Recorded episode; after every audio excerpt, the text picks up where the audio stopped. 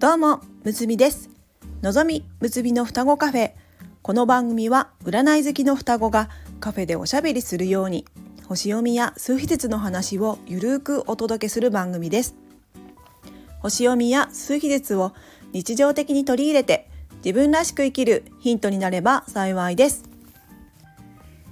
今日は玄関の棚を断捨離しましたのでそのお話をしたいと思います、えー、ここ数日片付けのお話を、えー、していて、えー、断捨離の山下秀子さんや週末ビフォーアフターの古方純子さんのお話をお届けしましたが、えー、話していたらだんだん自分が片付けをしたくなってきまして、えー、気になってた部分を、えー、手をつけることにしました。能登、地震で、えー、実家で、えー、大きな地震を体験した時に、えー、玄関の、えー、下駄箱が倒れてきてそして、え、すぐに逃げたくても逃げられないという状況があの生まれたんですね。でこれは本当に危ないなというふうに思っていたんです。で私の、え、住んでいるアパートは、え、備え付けの、えー、下駄箱がありましてでそれはあの備え付けなのであの落ちてあの倒れることはないかなとは思うんですけども、えー、その上に、えー、さらに、えー、棚を置いてある状態でその棚が結構高い状態だったので、えー、これは地震の時に倒れるなというふうに思って、えー、そしてえー、だんだん自分の靴を、えー、手放して、えー、アイテムが少なくなっていたので、えもしかしたら、え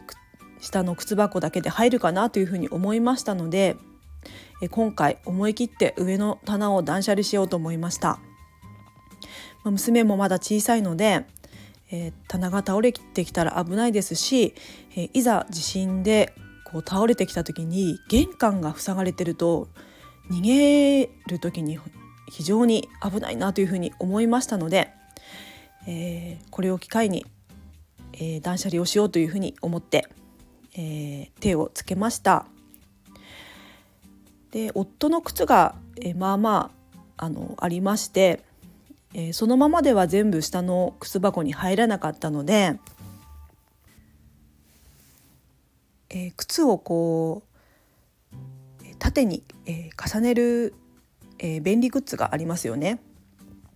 えー、それをちょっとニトリさんで買ってきまして、えー、夫の靴を、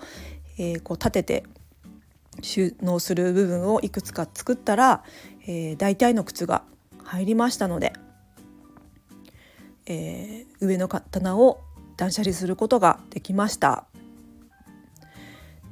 で、えー、棚を避けてみると、えー、とても、えー、玄関が汚れているのに気がついて、えー、月乙女座の私は、えー、細かいことが苦手で、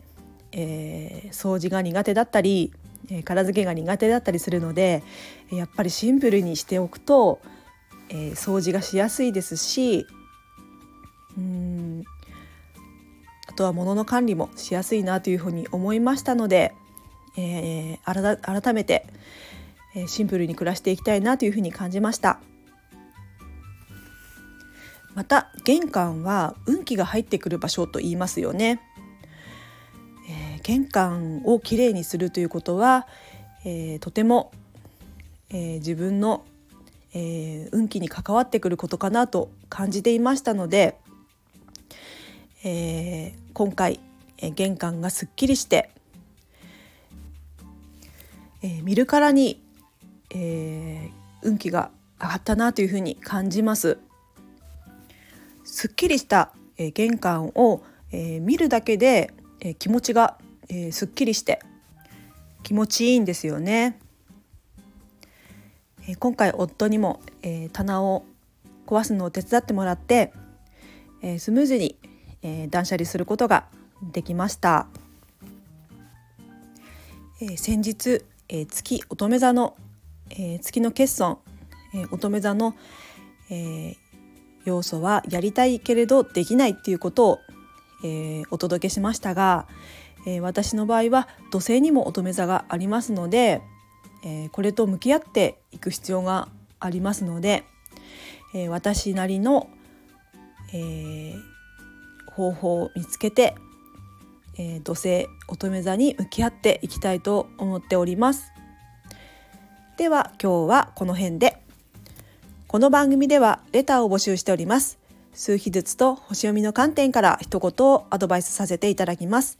ぜひ何かヒントになればと思いますので、レターを送ってくださいね。お待ちしております。最後まで聞いてくださりありがとうございます。むつみでした。バイバイ。